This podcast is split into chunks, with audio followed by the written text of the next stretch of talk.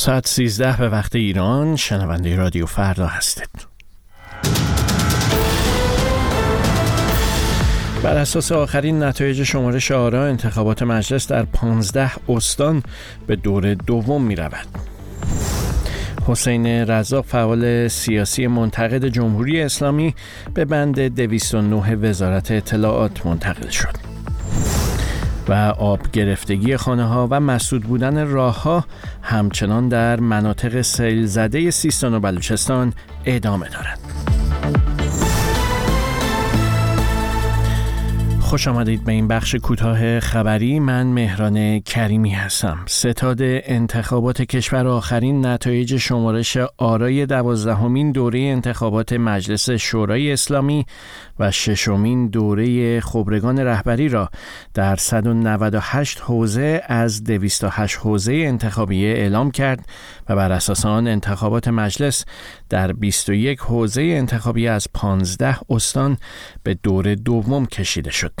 به گزارش ایرنا به این ترتیب شهرهایی در استانهای البرز، آذربایجان شرقی، اردبیل، اصفهان، سیستان و بلوچستان، خراسان جنوبی، خراسان رضوی، خوزستان، زنجان، فارس، کرمانشاه، گلستان، لرستان، مازندران و همدان شاهد دور دوم انتخابات خواهند بود. در همین حال گمان زنی درباره شمار بالای آرای باطله آرای باطله ریخته شده به صندوق ها افزایش یافته به دلیل سانسور مطبوعات و رسانه ها و فقدان ناظران مستقل در جریان انتخابات در ایران راستی آزمایی آمار شرکت کنندگان در این انتخابات نیز همچون انتخابات گذشته میسر نیست.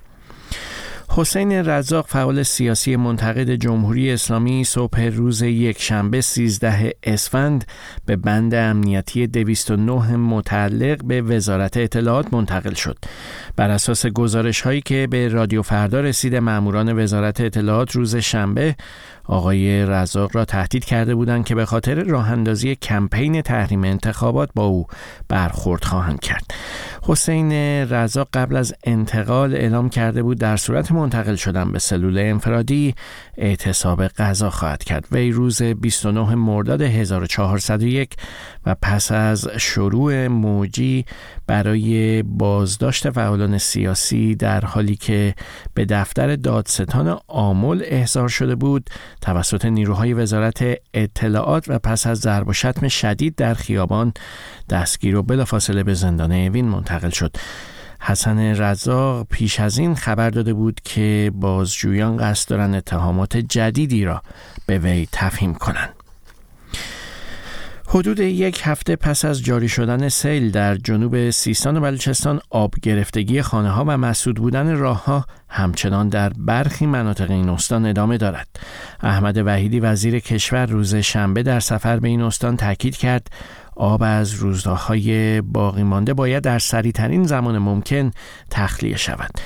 منابع بلوچ از جمله هالبش و کمپین فعالین بلوچ به عدم کمک رسانی دولت در روزهای گذشته اشاره کرده و گزارش دادند کمک های مردمی از سایر شهرهای استان به سمت مناطق سیل زده ادامه دارد.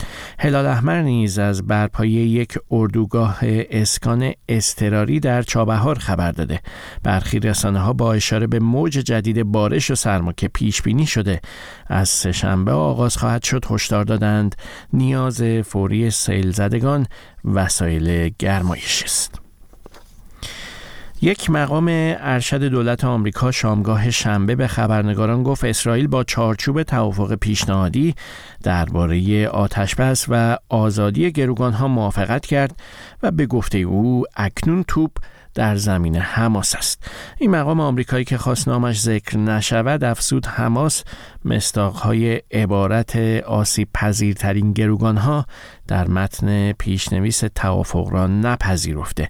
بنابر گزارش گزارش ها نشست جدید رئیس CIA نخست وزیر قطر و رئیس اطلاعات مصر قرار است امروز یک شنبه در قاهره برگزار شود. به این ترتیب به پایان این بخش کوتاه خبری رسیدیم. سپاس از همراهیتون. بخش بعدی خبرها در کمتر از یک ساعت دیگر.